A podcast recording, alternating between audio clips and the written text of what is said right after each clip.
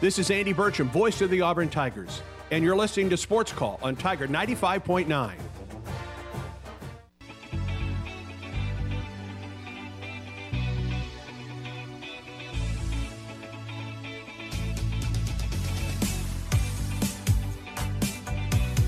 Welcome back into the program. It's Sports Call Tiger 95.9 FM. And on the Tiger Communications app, JJ Jackson with Cam Berry, Jared Dillard, and uh, Ryan Lavoie. Brooks Chilcher set to join us in a little bit. Chelsea Janes from the Washington Post will be on the program as well. We just celebrated our birthdays in sports here on July the 1st. That's what today is.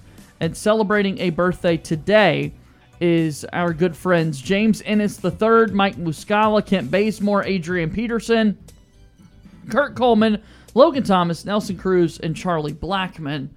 Um, might have had the wrong bio given out for a certain Adrian Peterson. Yes, you did, and you handed me that And- paper. And I handed it to you. and so I- it's your fault, It and is I, my wa- I want you to take responsibility for it. It was a. I, I do take responsibility for it. Can But I read Adrian Peterson's actual one? Please do. Give Play some the music. highlights. Play the play the music. play the music. Play the some music. birthday music. All right, let's do this for real. All right. All right, turning. Hold on, let me scroll 43. Let, let me scroll on the wiki page. Forty-three. Thank you. Turning forty-three today is Adrian Nicholas Peterson. All right. He's a former American football running back who played in the National Football League and the United Football League. All right. He was drafted by the Chicago Bears in the sixth round of the 2002 NFL Draft. He played eight seasons for Chicago. Then he played for the Virginia Destroyers of the UFL. He is an cool name. alumnus of Georgia Southern University, where he set numerous school, conference, and NCAA Division One A records, as well as winning two one AA national championships and receiving the Walter Payton Award for most outstanding player in that league. Happy birthday, Adrian Peterson, the Georgia Southern standout. There we go. That's all I got. I, I- I- I had nothing Southern else. He had, he had eight touchdowns in the NFL. July 1st. Uh, those are our birthdays in sports here in 2022. I wanted to bring this up because I started to think about it. Uh, you mentioned that the Carolina Panthers lost Super Bowl 50, uh, which hurt, and you mentioned it You know why? seven times. It, it did happen. You were right. It is true. It did happen. Um, Just jump on the football. Your your favorite teams Mm-hmm. are the teams that you first played for in rec sports, which I've always admired. I think that's so cool about you, right? So your first little league baseball team was the Cardinals. Yes. And since you were a little one, you've been a Cardinals fan. Yes. You played Pee Wee football Yes. for the Colts Yes. here in Smith Station, Phenix City, Alabama. Where no, that would have I don't know where you would have been. Smith Station. Smith Station. You played for the Colts, Yeah. and that's your favorite NFL team. Yes. And then your first little league basketball team was the Mavericks. Yes. And you're a Mavericks fan. Yes. You've seen all three of your professional teams win championships. Yeah, because you know I 2011 was a big year for you. 2011. See, in 2011, this is what happened in 2011. The Mavericks won the NBA Finals. The Cardinals won the World Series. Depending on how you look at years, Auburn just recently won a national championship at some point. Yeah. Yep. If you were in into NASCAR, Tony Stewart won the NASCAR Cup Series. Alrighty then. Right. You, have memorized every title team that year. And you know what the Colts did? what did they do? Drafted Andrew Luck. Drafted Andrew Luck in the first pick. I traded the Colts for everybody else. I don't think my 2011. I don't think any year y'all have to compare to my 2011. To be quite honest, I think there could be. Ryan could be close because Ryan's of Golden, Golden State and the Braves, but the Braves won the World Series and Golden State was down. I'd have to hang on. He also has Tampa Bay. Yeah. He 'cause has Tampa Bay. Tampa Do you have Bay- any professional sports titles? Just Do the I? Braves recently. Whoa! I have I the was Braves. sitting here saying, Show I only me have the the, ring. the way you Barry. said it though was Do just I like- have any? No. Um, I have the Braves. I have the Braves. Yeah, um, Braves. He has. Yeah, I have the Braves. Yeah. You have the Braves. Um, I have two Cardinals. I The think. Hawks. Yeah. Yep, they got 06 close. and The 11. Hawks got close. Falcons also got very close. Um, 28 to three. yeah. So pain, pain, but you know. Uh, I've had. I, I know this. I, Oh, Ryan. I've seen all my teams I'm lose try- championships too. So like, Brian's like, I've got so many. Have you really? yeah, count. the Mavericks lost to the In Heat. 06, that's right. The, The Colts, Colts lost lost to the Saints. Yeah, the And Cardinals. the Cardinals lost to the Red Sox in 2013. Yeah, so I've seen all my teams lose as well. So don't. So like, it ain't Yeah. it ain't all sunshine That's and true. rainbows. That's That's true. fine though. You've seen them win. That 2013 That's true. World Series was fun. I don't like talking about it. Go Sox. I think Ryan's too busy counting. I on his have a lot of championships. years where two teams won a championship, guy. but but not a team. Are, are you talking pr- just professional sports? for the or- most and for the he did throw in Auburn there, but I Right. set it up for just the three main Yeah. primary We- we- sports. Oh, we- the we can- three main. yeah. and and Oh, okay. hockey is a major I was about to say professional because I care sport. about the Lightning. right. Yeah. And a number of people do, but I had brought up Jared didn't play little league hockey. Uh huh. Let's I brought Pre- up the sports. Oh, let's go, Preds. what if Jared go played, Preds. What if Jared played little league hockey? That's why I went baseball I would, basketball. I would, Well, I, would, there's a- st- I would stick out very much. Well, there'd be Yeah. there'd be a new holder of this nickname I'm about to share with you. There's a guy on the Tampa Bay Lightning uh, named Pat Maroon who's on their like their third line, and his nickname is Big Rig, and I think you would take that nickname from him. That'd be awesome. Big rig. I like Uh, it. well, let's calm down. Um, yeah. So, because do you count? I mean, you don't count the Braves and Warriors together because the Braves happened in 21 and the Warriors technically happened in 22, right? Uh, I mean, 'Cause I they- would, 'cause- that, that would be different. Yeah. But you know what? You could count. You would then you would put the Braves with the Bucks in 21 then, because the Bucks were February of 21. and wouldn't, wouldn't the Lightning have also won a championship in that span? Yeah, but he's not wanting to count those three because the Lightning won in 20 and 21. We can count I- those. i- If I can count Auburn for one year, he can count the Lightning for another yeah, that's year. fine. Yeah. So ten, okay, there's my- there's a three out of four then. That's a but I good count, year. I count Tony Stewart. Cannot relate. Did Chase Elliott? I was about to say I think 2020 was Chase 2020. Elliott. That would have been NASCAR, big for yeah. us. Yeah, because 21 was Larson. When was Gordon's Then- title cannot year? And then, and then- Gordon were mo- were mostly when I was too young to know. Uh, I think he was like 95, 97, 98. The Braves 01. won in '95. Yeah, I think he was I was born in 95, 95. 97, I was not 98, alive. and 01. You're exactly right. Yeah. So 01 I vaguely remember. I can I can picture the the Flames car going around New Hampshire and Robby Gordon wrecking him, me getting really upset even though I'm like 5 or 6 years old and Duke but- won the title in 01. I cheered for Tony Stewart, then he killed a guy. I don't know how to get out of that. I like what? Was that a car crash? Is that what had happened? It, it wasn't like a dirt track. It- you know, the little, uh, like little drift cars? Right. The dirt Stewart, track? then killed someone. Yeah. It, Yeah. Was a, it was a whole thing. Accident, I, I'm sure. I think he got sued. I don't think he lost, though. I think he.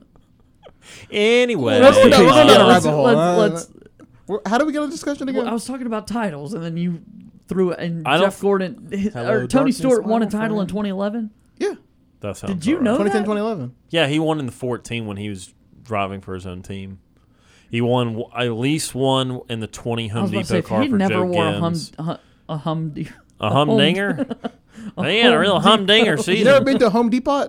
no, I was there the other day. Home Depot Uh, 20 car he won yes. the championship in for Joe Gibbs Racing, and then he won the championship. Uh, usually had like a Mobil one car, number 14. I remember that. Uh, the first time was I the Office Depot? Office Depot as well, but they you, they have It- multiple. it- they spots. multiple. Yeah. So depending on what car he ran, He But won yeah, three titles. Office Depot red car was his primary car. You're right, and then he had Mobil one car Jared, as well. 02, 05, and 2011. The literal first time I watched a full NASCAR race was in 2020. I was interning here. was it the Talladega race? It was the Talladega race. That was That was a the, good one to watch. That was the That was very epic. that was the only race I've ever watched from start to finish. and they wrecked coming to the start to the finish of the race. I was like, Yep. I was like, see, ain't bad sometimes. sometimes it gets a little boring. I you haven't might watched watch, but NASCAR sometimes over it finishes like like five, It's six cool. years. I've started watching it more frequently. I don't know how I, I, I can't it. do it. I, Yeah. I Just got to give it some time. I watched the do it. entire race last weekend. Chase Elliott won. I can't do it. You ever, you ever get to the old NASCAR games? And it's like you can say how many laps there are. All and then them. me, I, I did all of them. I'm like, bro, I stayed here for three hours going around in circles for what reason? like, what am I doing with my You gotta life? shorten the race, bro. Would you win? Nobody, nobody wins in that situation. nobody. The console didn't win. I didn't win. My parents staring at me thinking something's wrong didn't win. They have an option for like five and ten percent of Is the that race. your I, most- I put it to a, I put it to hundred. Yeah. Can you be transparent? What? Is that your most embarrassing video game moment? No. No. What would it be? He's gotta go. I had an embarrassing one the other night on 2K. Tell me. I- I mean, Only like, NBA people would appreciate this, though. But for what I was going for there is him saying I spent hours just driving in circles.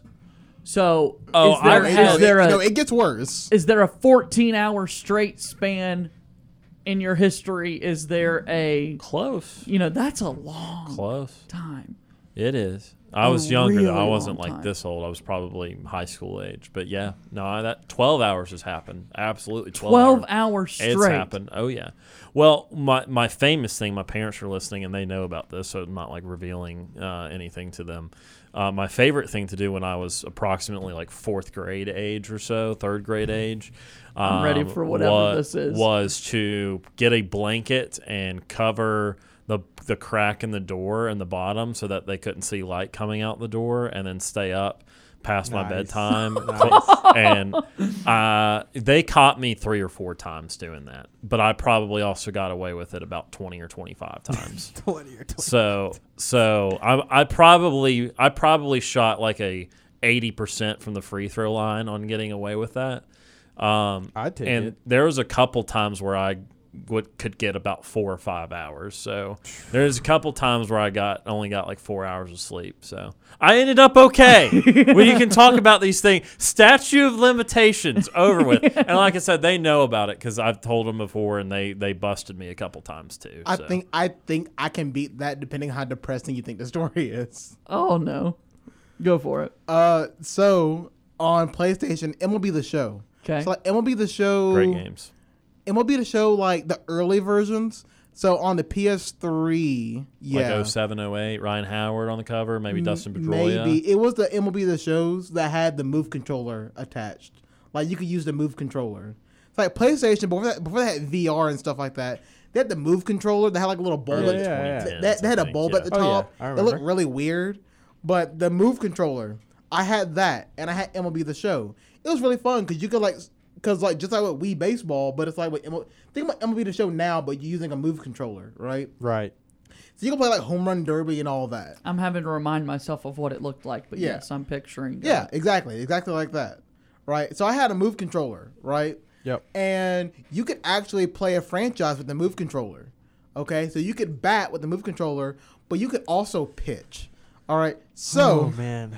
so Ryan, Ryan. Ryan, just like how I was telling you at lunch about how I would play like one game out of a week for 2K, Right. And I had a system set up. That's a good I did the yeah. same thing for baseball, right? Ooh, So okay. I would put together my franchise, and then I would wait for opening day Uh-huh. in like March or April, right?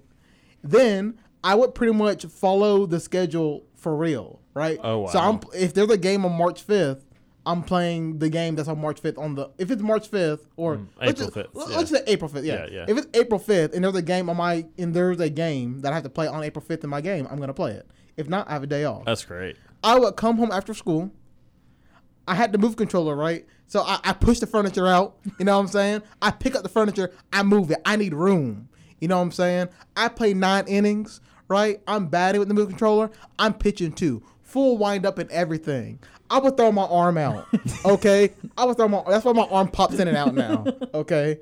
I'll throw my arm Throwing out. 150 pitches every day, Jared. Yeah. Right. I Go to the bullpen. I finished a whole season doing that. Oh my god. Imagine, grief. imagine my friend saying, "Hey, you wanna day. Hey, you want to hang out, Jared? Nah, man, I got a game today. Oh my gosh.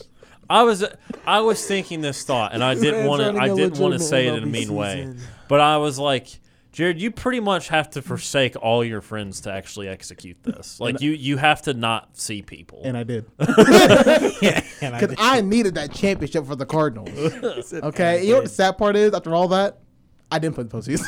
Oh my, my arm hurt gosh. too much. But could you imagine just little old me just Yeah. for like Oh, three man. hours? Three. I had a That's wa- crazy. I had a I, I had to change clothes. I got to athletic clothes. That's I had a water bottle. I was sweating. Would you play double headers? well, I don't think MLB Show does double headers. No. I don't think. It I don't, does I don't think they do. Oh, man. So I never had to. Would you? What about batting? I would also bat, yeah. Is and that yes, tiresome? i- i- if a lefty came up, I switch sides. if a lefty came up, I switch sides. I There will respect the never be a grind. hire dedication. Yeah, I, res- I You respect gotta the say- grind. it's I- weird I- if you're I- a righty batting left-handed. It's do you weird to consider look at. that? Do you consider that embarrassing?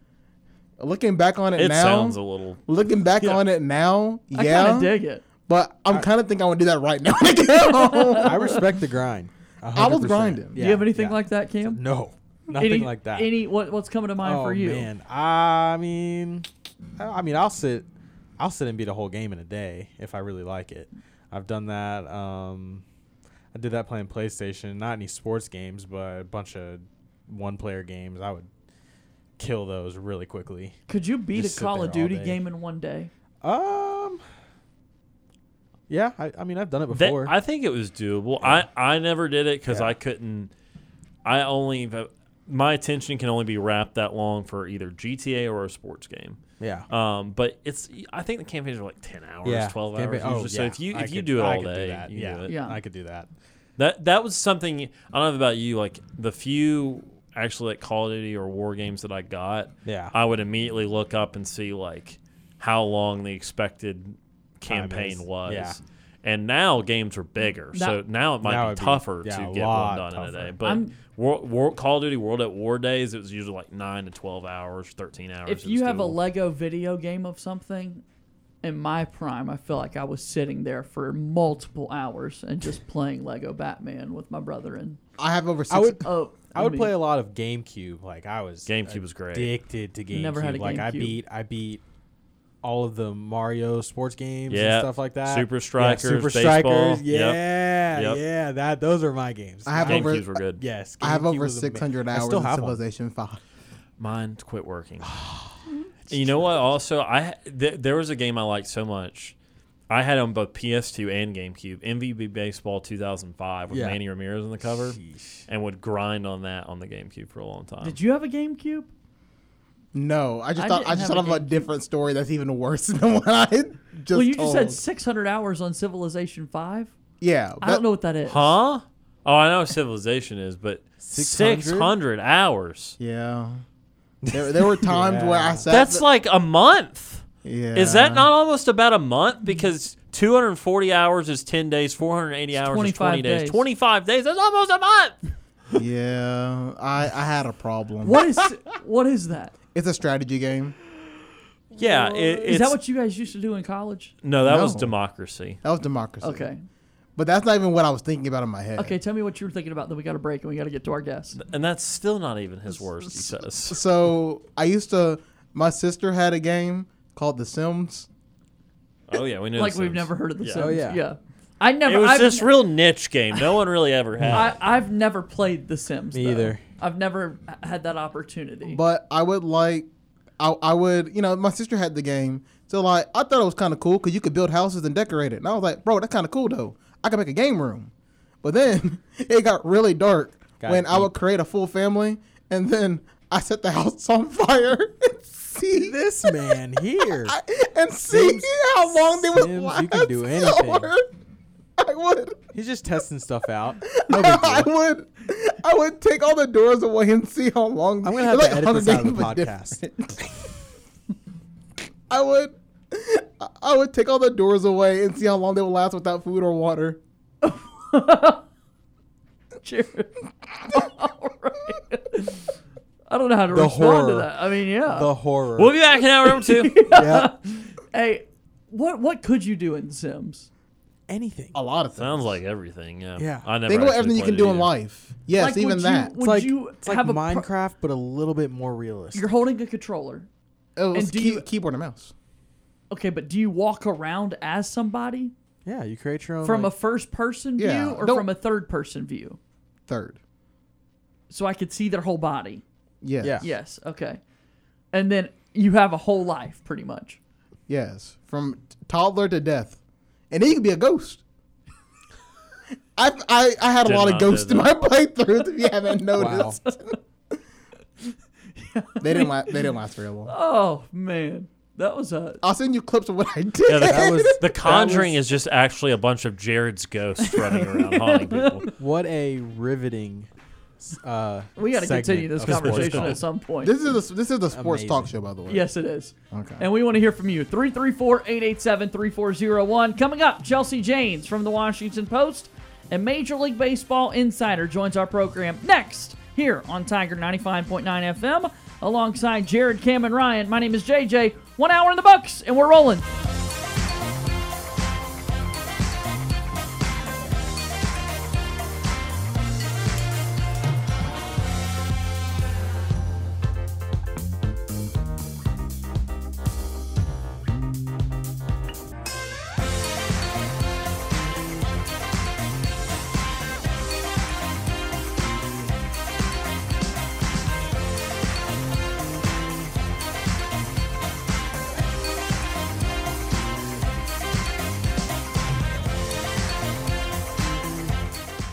One hour of our show is in the books. We've got more to come. Stay tuned for another hour of Sports Call right after the break. You're listening to Sports Call on Tiger 95.9 FM, WTGZ Tuskegee, Auburn, and AM 620 WTRP LaGrange. You're listening to Sports Call on Tiger 95.9 FM, WTGZ Tuskegee, Auburn, and AM 620 WTRP LaGrange. Since 1995, Alabama's sports talk leader, Tiger Communications, proudly presents Sports Call. It's time to join our Sports Call crew as they discuss the latest headlines and happenings around Auburn and the entire sports world. To be part of the show, give us a call at 334 887 3401 locally or toll free at 1 888 9 Tiger 9. We're taking phone calls all show long and want to talk about whatever you've got on your mind. And now, coming to you live from the loveliest village on the plains, Auburn's first and Auburn's favorite sports talk show, Sports Call. Second hour of Sports Call getting started right now on Tiger 95.9 FM and on the Tiger Communications app here in Auburn. JJ Jackson, Cam and Ryan Lavoie inside our studios on this Friday. As uh, to begin the second hour of our program, we are thrilled to be able to go to our Auburn Bank phone line and bring on our good pal Chelsea Janes of the Washington Post to talk with us about Major League Baseball and things going on in that sport. Chelsea, we appreciate the time. How are you today? I'm doing great. Thank you for having me. Absolutely. We've enjoyed our conversations in the past. Wanted to get back in touch and kind of talk about the season so far. A lot of news in sports, period, with uh, the college football realignments taking place that we're seeing, and NBA free agency off and rolling, other sports in their offseason. But the season continues to move forward for Major League Baseball. Uh, what have been some of the biggest stories this season uh, from your perspective, Chelsea? You know, I think I think for me, one of the kind of things we watched all winter, obviously, was the collective bargaining between the players' union and the owners. And I think both sides had aspirations that a whole lot would change in in those negotiations, and it doesn't seem like a whole lot has. Um, you know, you still have a lot of teams tanking, as as we you know you say, a lot of teams that are kind of way out of contention. You know, the same big market teams are, are competitive. So you know, I think I think that's been interesting, and and then also just kind of the game I think has has been exciting in large part. It, you know, there's been a lot of fun games, a lot of you know, you know the big stars kind of coming through. Shohei Ohtani having a great year will always be one of the big stories that baseball has until he's gone. So, yeah, I think it's been kind of an interesting year with a lot changing, but also you know some good on-field products. And, and lately, Chelsea, we've been reading uh, about this Freddie Freeman agent saga. Obviously, Yeah. he had his return to Atlanta last weekend. Was a very emotional weekend. What did you make of the emotions involved there, and now what's allegedly coming about? Uh, uh, he said, she said about uh, Freddie Freeman's agent in the Braves.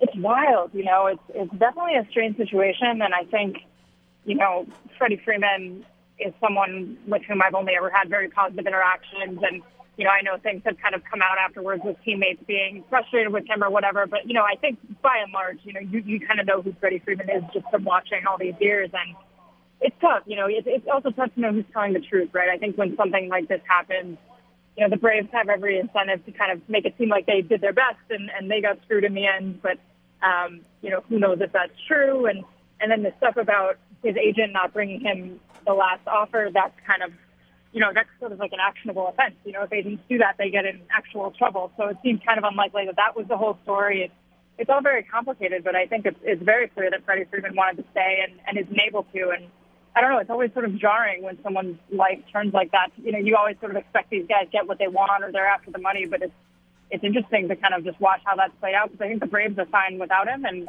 you know, it's it's always just kind of a little jarring and sad, frankly, to see somebody sad to, to be where they are.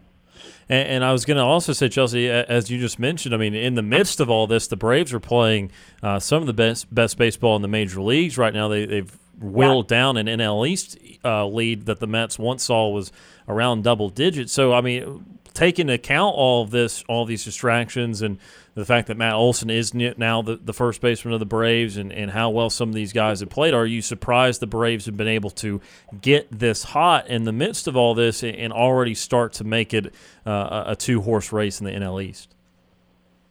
I'm not surprised at all. You know, I think for me, it's easy to say right now that they're playing well, but like that team is so good. I mean, they're just so deep. They're so well constructed. They've they've been through it. You know, they know that it's not the end of the road if they struggle.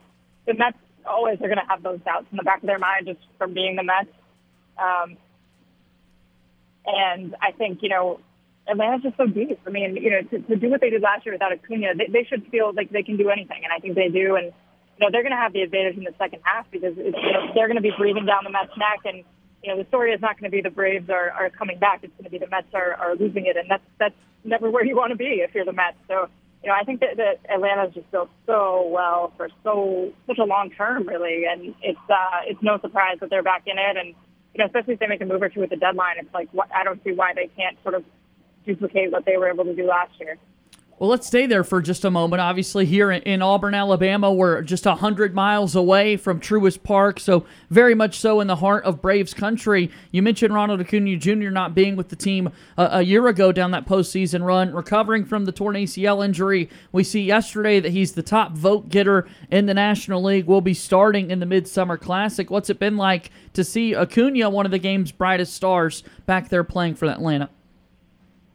Oh, I mean, it's it's I, when I, the season started, I, I was thinking about them, and it's like, oh man, like they have Acuna too, you know, and he's he's so good and so dynamic, and and like not even at the height of his powers, probably. Like there's still a lot of development to be done there, and you know, it's it's going to be great if we get to see him down the stretch, get to see him in a postseason. You know, imagine what last year would have been like with him there, but you know, I think he's a he's a real generational talent that you know sometimes gets lost in the shuffle. I think it's, it's you know, there's some big names out there, and with the injury last year, you kind of forget how good he really is. But I think when you get to, you know, late September and October, and, and they're on the national stage a lot more, people are going to remember why Ronald Acuna Jr. is such a big deal and why he's so fun to watch because he's he's about as exciting as as it gets. When the ball goes off his bat, it's just different. It's always been different, and it's it's really fun to watch.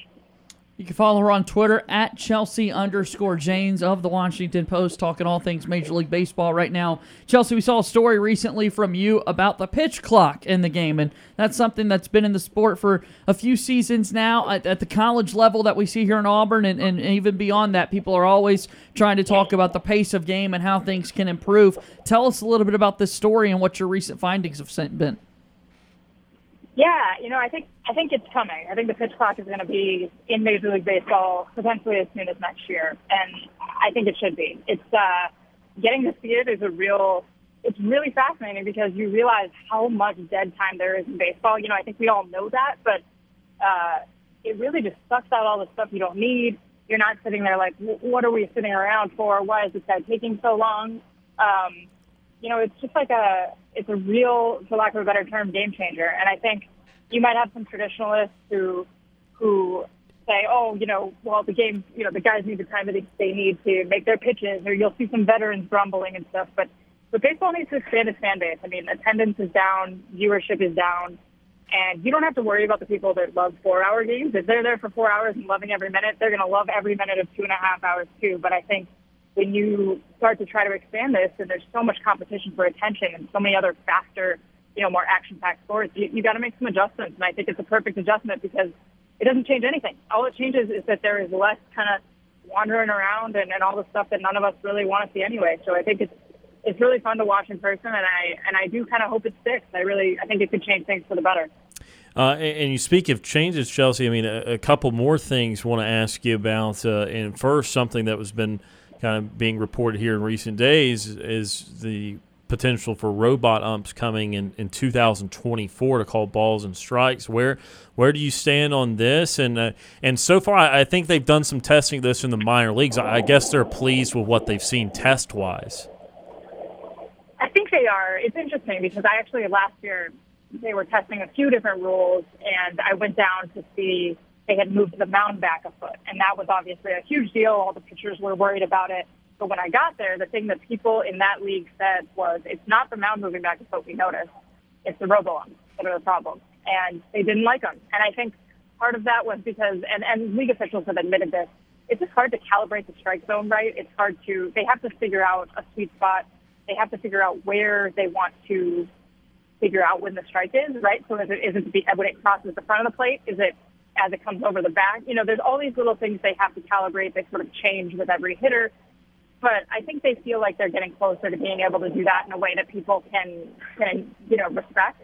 The thing I've heard most from people about those is, is players just get mad because they don't have anyone to yell at. And I know that sounds like funny and trivial, but it's it's real. Like they're like, we don't have anyone to yell at if something goes wrong. You know, that it's just it's just a really interesting sort of psychological uh, change that you would have to make there. But 2024 still seems quick to me. I'll, I'll be I'll be surprised if it if it really does happen. Then I think the pitch clock's a lot easier while it's complicated. But yeah, I mean, I think I think if you have the technology to do it right, um, then it's probably worth it. Or, or maybe you have the technology to even imp- implement it in a review system where you get to challenge a couple calls a game. You know, maybe something like that is a good compromise. But yeah, that's you know they're getting closer on that for sure.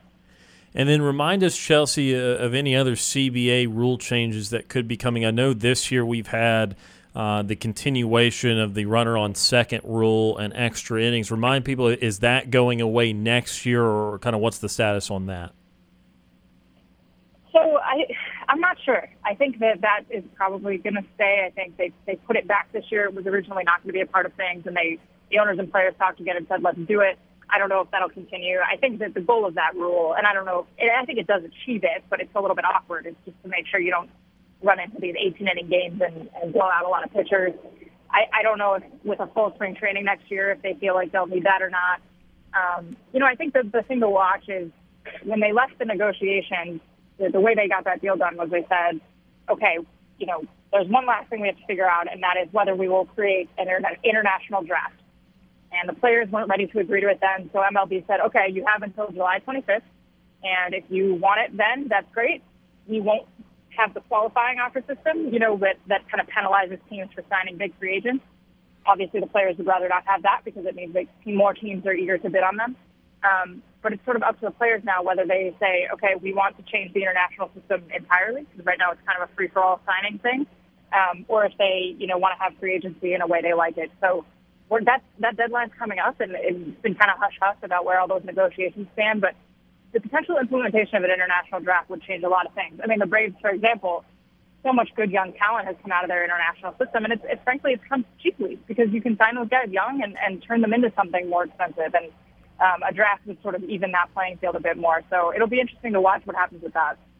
Our guest is Chelsea Janes of the Washington Post, talking all things Major League Baseball. As we get ready to get you out of here today, again, thanks for the time. On, on Friday, July 1st, here we are, obviously a weekend away from Independence Day coming up on Monday. You think about the 4th of July, a lot of people are thinking about fireworks, or thinking about the hot dog eating contest that takes place, but also a lot of baseball has been ingrained in so many people's memories. What do you think is the best venue to take in a Fourth of July game, or, or what are some of those baseball moments that uh, that you absolutely love about Independence Day, Chelsea?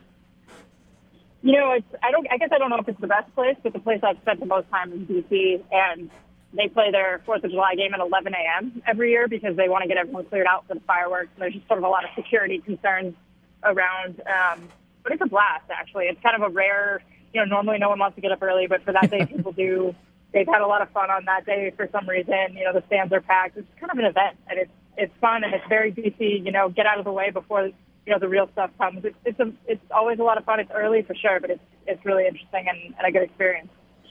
All Star Week coming up. We've got the trade deadline right around the corner about a month from now as well. Where can we find all of your work, Chelsea?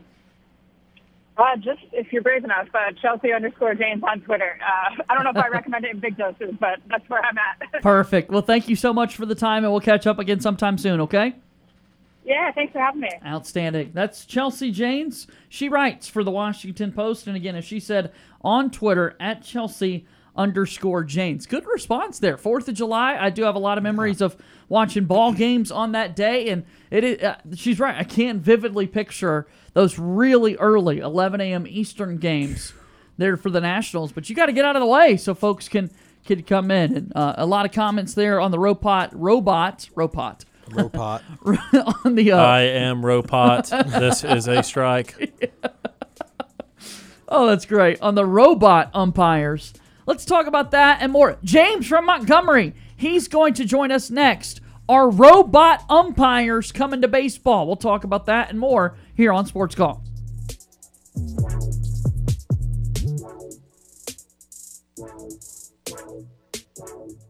Sports Call is on the air weekdays from 3 until 6 p.m. Want more Sports Call? Check us out online at sportscallauburn.com.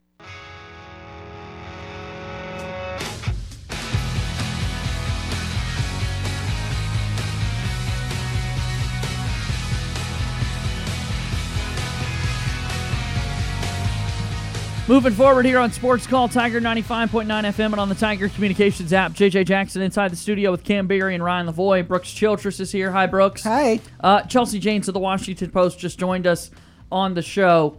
Really interesting. I, I really appreciate her work. A lot of fun talking about pitch clocks. Yeah. Potentially coming to baseball to speed it up.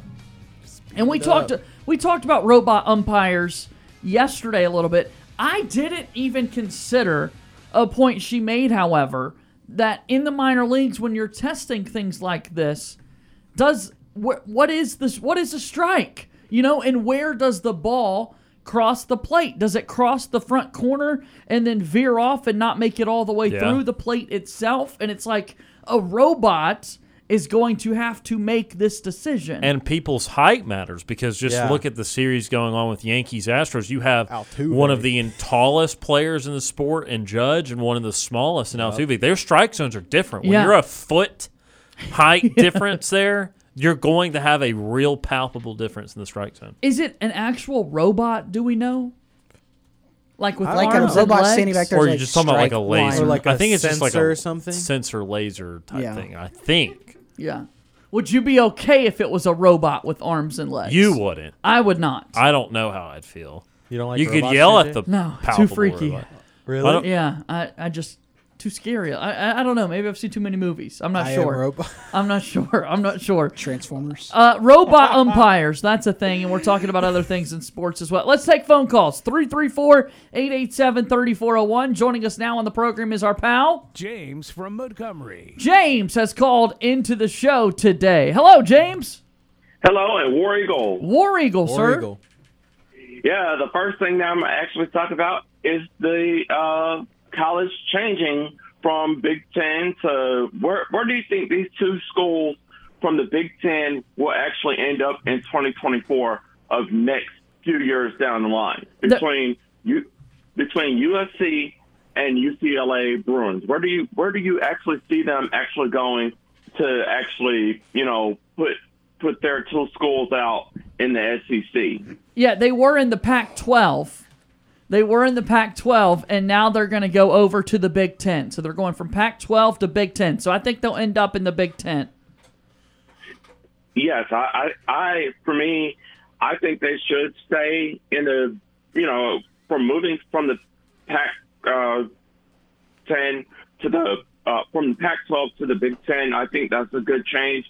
And I think that is what they're going to be looking at. But with that being said, with all the other schools that might be coming uh, to the SEC, like Oklahoma and Texas, that will give you know that will give a lot of um, that will give a lot of different similarities to other schools like Auburn and Georgia and Alabama. Just to just to name those three schools, just to give us um, just to give us you know some somebody new a new opponent that we haven't played in a while as well. It does change up the schedule and the, the opponents that you have on your schedule uh, when all these big conference changes takes takes place. So you're right. You've got Oklahoma and Texas going to the SEC, and then obviously USC and UCLA, both there in the Los Angeles area. Now they're going to be a part of the Big Ten.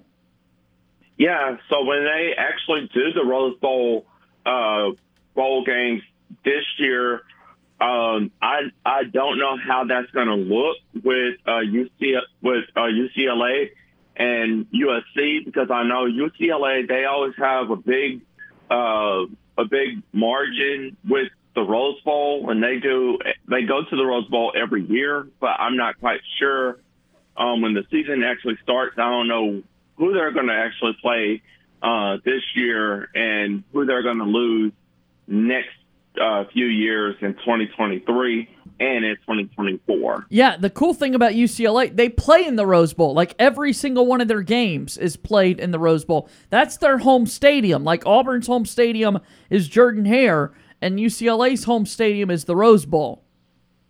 Yeah, so if I'm just looking at it in my crystal ball, I'll probably see like Auburn and UCLA playing in the in the big New Year's Six Bowl this coming up uh, season. You think they could play in the Sugar Bowl or the, the Orange Bowl or the Cotton Bowl, the Rose Bowl? Where, where do you think they're headed? I'll probably say the Rose Bowl as well because we have So, a home game for UCLA. Yeah, so with that, with uh, Auburn and UCLA, I mean they really have great, uh, great programs, great history under under um, both schools as well, and they're one of the oldest uh, rivalry teams in in college football today as well. So their their rivalries go way way back as well.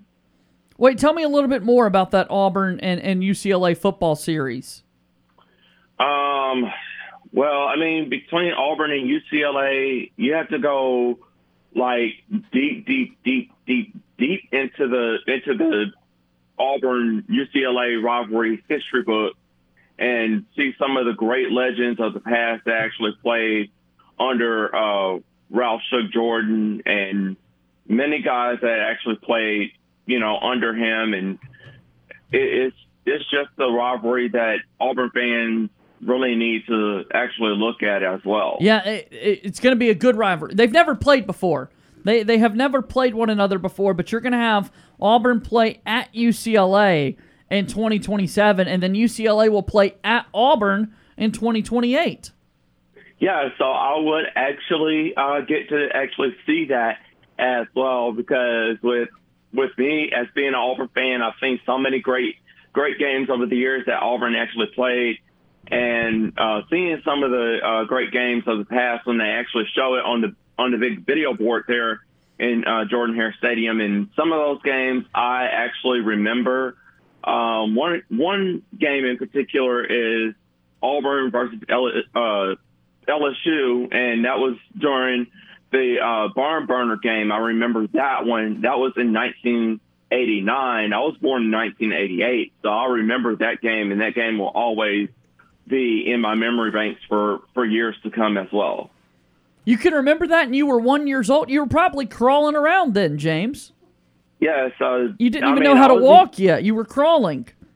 Yeah, so I was, um, I, I could, you know, I, I was just like at a year old, and you know, seeing, you know, trying to trying to figure out like, you know, getting getting my mind wrapped around all of the great uh, traditions of Auburn when I was just a baby, and you know, for me as being an Auburn fan, I've been an Auburn fan for a long time as I can remember, and my first time ever, you know, getting to be an Auburn fan was when I was actually 13 uh, years old, and I actually do have a picture of me with the tiger that I used to, you know, that I, that I was at, but I don't know exactly where I was at at that time. But if you see it, it's with me and my younger, with me and my younger sister, and then in the middle is a it's a guy in the tiger um, outfit as well.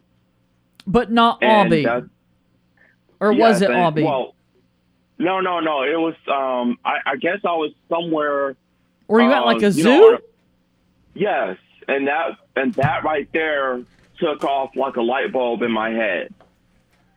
A light bulb in your head while you were at the zoo and uh, you were taking a picture with someone in a tiger costume, and then you said, I need to be an Auburn fan, right? And yep, and that's where it came from. Wow. Do you remember what That's zoo it was? Um, I don't remember that far back as well. Okay, I gotcha. I gotcha. Well, what else is on your mind? Well, I've been hearing a lot about uh, Brittney Griner, and I'm hoping that she will come home soon.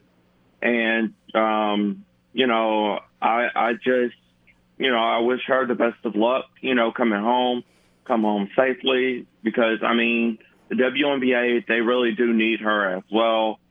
And, you know, yesterday, well, last night I was watching uh, the Phoenix Suns, um, the Phoenix, the Mercury that she plays for, the team that she plays for, for the WNBA. I mean, I was like right there with them, you know, trying to, you know, root them on, cheer them on, and and they just couldn't. They they couldn't even make a good a good scoring percentage with without her on the team. Yeah, we hope that she can return safely. Currently being detained uh, overseas, but the Phoenix Mercury uh, are having to play without her right now, and so uh, we'll see. We'll see how they're able to improve moving forward, and we'll see how much longer until she's able to return into the lineup. But they did win, James. They they won by 21, so uh, I think they were scoring just fine. They scored 99 points. Yes, I, I actually did uh, see that as well, and They're on a three-game Um, winning streak. Yeah, so with that, you know, I always watch them and um, you know, I'm I'm just like, you know, trying to watch other other WNBA teams that my team, uh, the Dallas Wings might play against. So we might play against them real soon, maybe down the line, maybe in August or in September. But I mean they're they're really they're really good uh they're they're really good team players and they play it really rough as well. Did you uh, hear us talking a little bit about robot umpires? Oh yes, I actually did hear that because um, with with the uh, young lady um, that y'all were talking with, I do. I actually, um I, I think that they should have that in Major League Baseball and in the minor league as well because um, that will actually give a lot of sen- a lot of senior veteran uh, baseball fans to know, you know, uh, the the um, the time of that pitch that's going to be coming and how you're supposed to like clock it at the right time as well.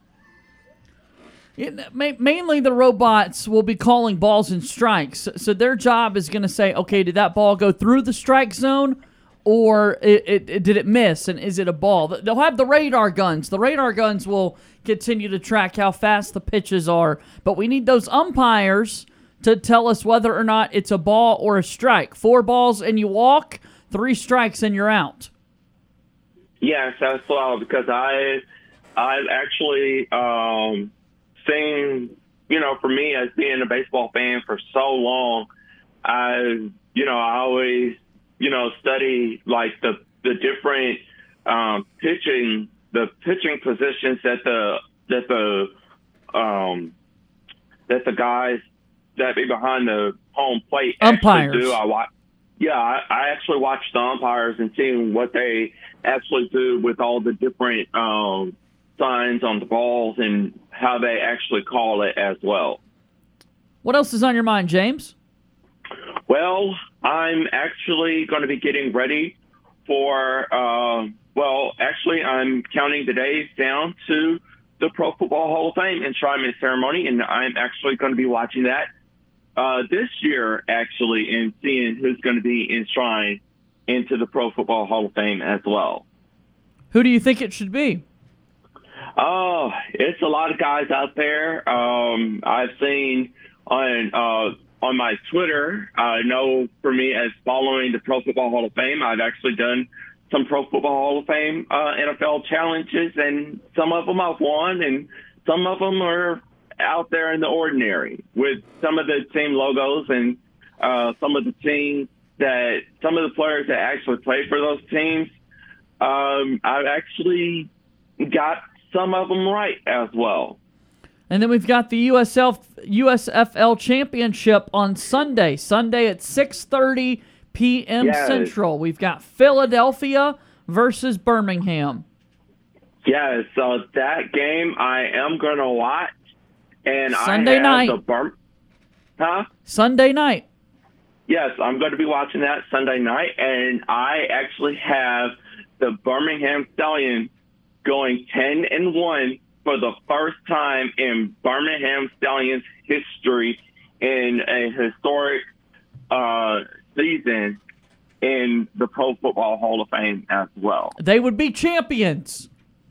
Yes, they, this will be their first time ever in, I think, over a year that the team uh, has, that the city of Birmingham has never, that team alone will be the first team to ever bring home the hardware as well to Birmingham. What song do you think they're going to sing if they're champions? Um, I'll probably say because I love movies, and I'll probably go out if I was if I was a Birmingham Stonian football player, and they ask at the end of our game if we win against the Philadelphia Stars, and they'll say what what songs you want for your for your uh, team to go out in. I'll say we are the champions. Ah, yeah. How does that song go? Oh man, I've heard it so many times. It's it's remarkable. We are the, Are champions. the champions. Yes. We yes. are the champions. That one? hmm Good stuff. Yeah, we hope they Yes, can win the well. championship.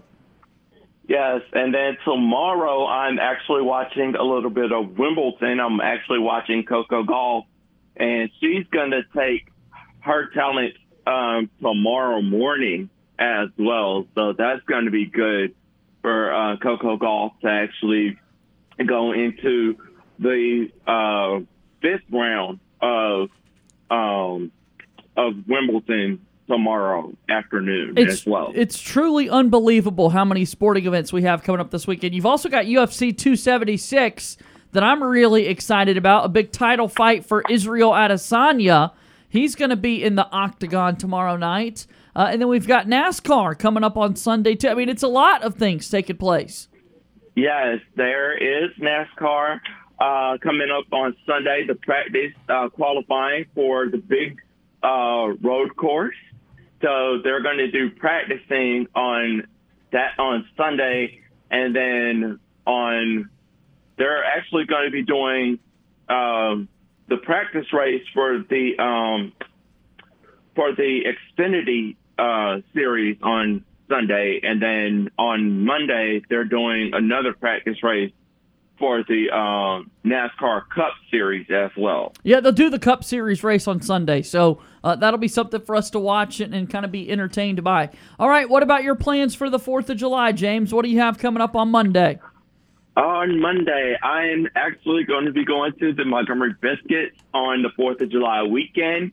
So we are actually playing the Biloxi Shuckers at home. We have a seven game uh, stretch, a home game stretch, um, playing against the Biloxi, the Biloxi Shuckers. So um, I think we might win this one. So it's going to be a really, really fun time. I know a lot of people are going to be um, out and you know, watching fireworks and uh, eating a lot of hot dogs, and it's gonna be it's gonna be really fun on a Monday night in my hometown. So we got a lot of different things to do on Monday night. We have um, one of my best friends. He's a um, he's a he's a, uh, a upcoming singer, so he's um, coming from Birmingham. So he's going to be playing all of his um, mixtures of different genres of music and uh, that will be really good for him to actually come to uh, the city of Montgomery as well. And then I'm going to be hanging out with a couple of my uh, good friends, and um, we're actually going to be uh, drinking and watching a lot of uh, different things on um, on Monday night. There you go. There you go. And we got the hot dog eating contest coming up on Monday, too. The Nathan's world famous hot dog eating contest. How many hot dogs do you think you could eat in 10 minutes, James? How many do you Oh, think you could do? If I was actually in the Nathan's eating hot dog contest, I'll probably try to eat like 30 or 31. Wow. That would be so impressive. Do you know what the record Yeah. is? Uh-uh, I do not know. The record is 76. 76 hot dogs in 10 minutes. Okay. That's a lot. Yeah, that is, and actually with that, they always do that from the historic Coney Island in New York, New York City as well. It's one of the oldest uh, amusement parks there in New York City. Uh, it's one of many, many treasures that's going to be around for so many, many years as well. Well, we'll be watching for sure. And uh, James, we hope that you have a wonderful Independence Day weekend. BY, uh, drink, but have some fun, okay? Make sure you're smart.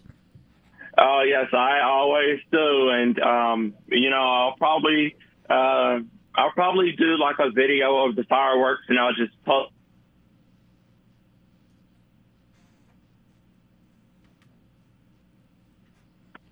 You still there with us? Hello. Hey, James, are you there? Hello. Hey, James. James, can you hear us? I think we might have lost James there. James. Going for James. All right. Well, uh, yeah, if he posts a video of the fireworks, maybe we'll be able to see that over the weekend. He's on Twitter. Follow James over there. One more time. James. Okay. All right. Let's uh let's go to our next break here on the show. That was great. Technology. Perfect. Gotta love it. Gotta love it. Let's take our next commercial break and Sports Call continues in a moment.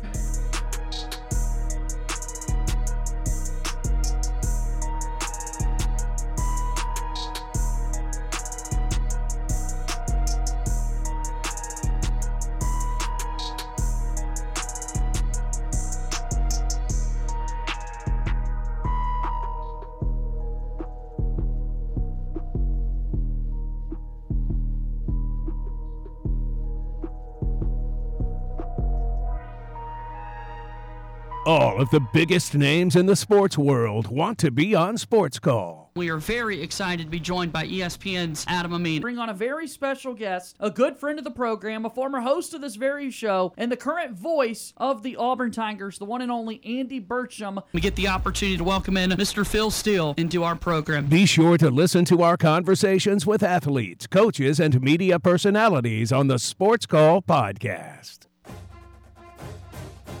I'm Britt Bowen, voice of Auburn women's basketball and Auburn softball. You're listening to Sports Call on Tiger 95.9.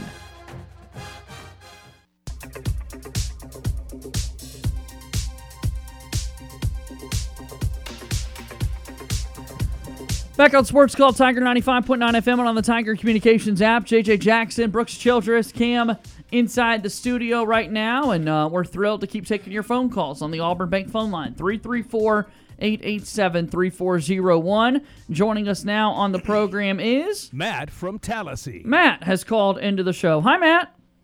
What's up? Hey, pal. What's up? What's up, Brooke? What's up, man? What's up, Cam? What's up, man?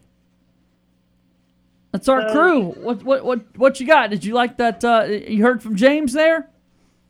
Yeah, uh, I heard he said he he could not eat that many hot dogs. I could probably, if I ate a hot dog, or if my brother ate a hot dog, my brother might eat probably about maybe sixty or seventy, because he he eats about three or four pickles out of the pickle jar. Remember those? And but I could probably. I could probably say between 76 or 77 hot dogs, probably. In 10 minutes Mm, yep, for the world record. mm, maybe. Maybe. You're right. Maybe. It's just so. When, so, JJ, how was it? How was it spend time with your family? They're still in town. They got a few more days uh, here in town, and uh, actually about a little bit over a week. I'm really enjoying it. You know, I'm from North Okay. Carolina, so they're they're a little bit of uh, they're a few hours away, but it's been good to have them around. So, are they going to be here for the fourth? Uh, they actually uh, they're, they're about to go on a cruise. My my dad and stepmom are about to go on a cruise for a few days, and then they'll be back right after it. I, I, you your mom and dad are big North Carolina fans. Or I come from a Duke family, Duke family. Yeah. Uh, so, do you guys have a game tonight? No game tonight. No, we only play on Tuesdays. We only play on Tuesdays. Okay, so the game you guys got uh rain that rained out. Yeah. Do you guys have the make uh, reschedule or make it up? It'll be on a, a Tuesday in August sometime. Okay. Yeah, so we're still a ways from that, but we play every Tuesday. Alright. So Yeah. I said, hey, hey, so hey, Brooke and Cam, what position do you guys play? I play outfield. I get moved around, so I, I played second base for the first week. I'll probably play some catcher and do some hitting. It's wherever our coach Jared puts us. Yeah. So, so, so Cam, do you play left or right? Right field. Oh, okay. Uh, anyway, I was going to see if you guys have any trivia questions for me. What kind of trivia do you want? Oh, let's see. How about I do a couple of, um, I never had this one before. How about a couple NBA NBA Yeah. trivia questions. and then, um, a couple of college? Okay, all right, here you go. How many championships has LeBron James won? LeBron James. Oh man, he's been he's been with different he's been with different NBA teams. Uh, I'm saying probably with the Miami Heat. I say three, and then with the Lakers. He's won two, so total of maybe five. Yeah, he's won four. He's won four. So he won two with the Miami Heat, and then he won one with the Cleveland Cavaliers, and then he won one with the Lakers. So four total. Four total titles for LeBron. Okay. How many titles has Steph Curry won? Steph Curry, Yeah. I say four. Four is right. Very good. How many championships has Michael Jordan won? Michael Jordan.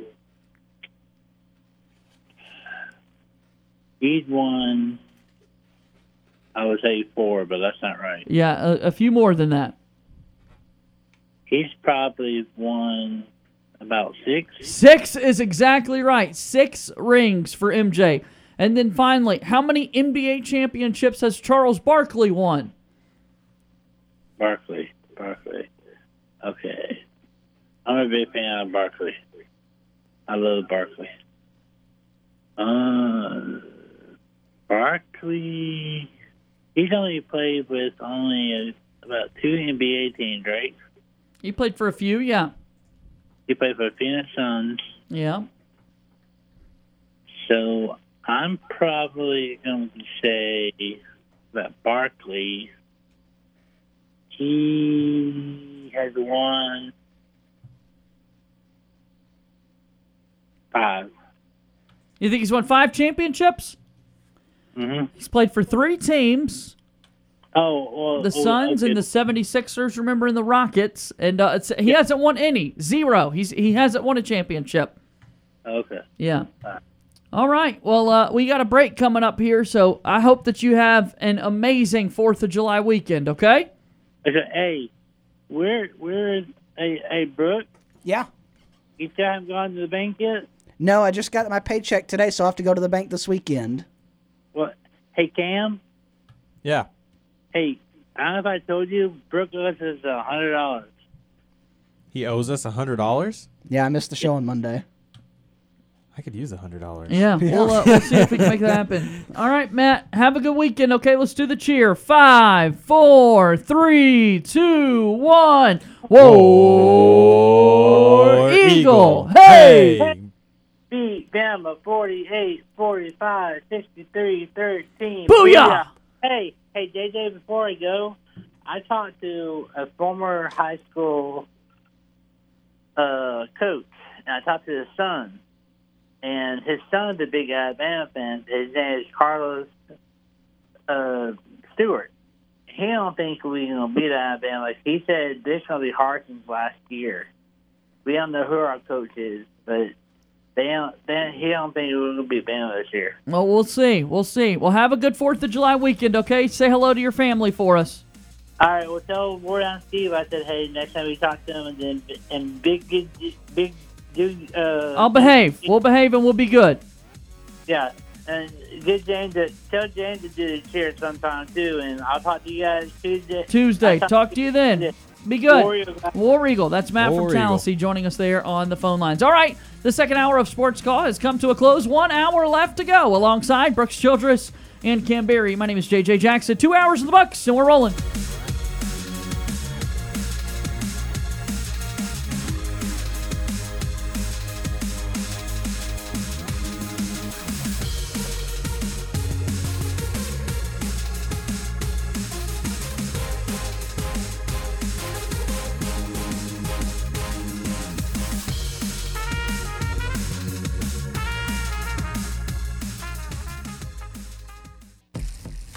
You're listening to Sports Call on Tiger 95.9 FM, WTGZ Tuskegee, Auburn, and AM 620 WTRP LaGrange.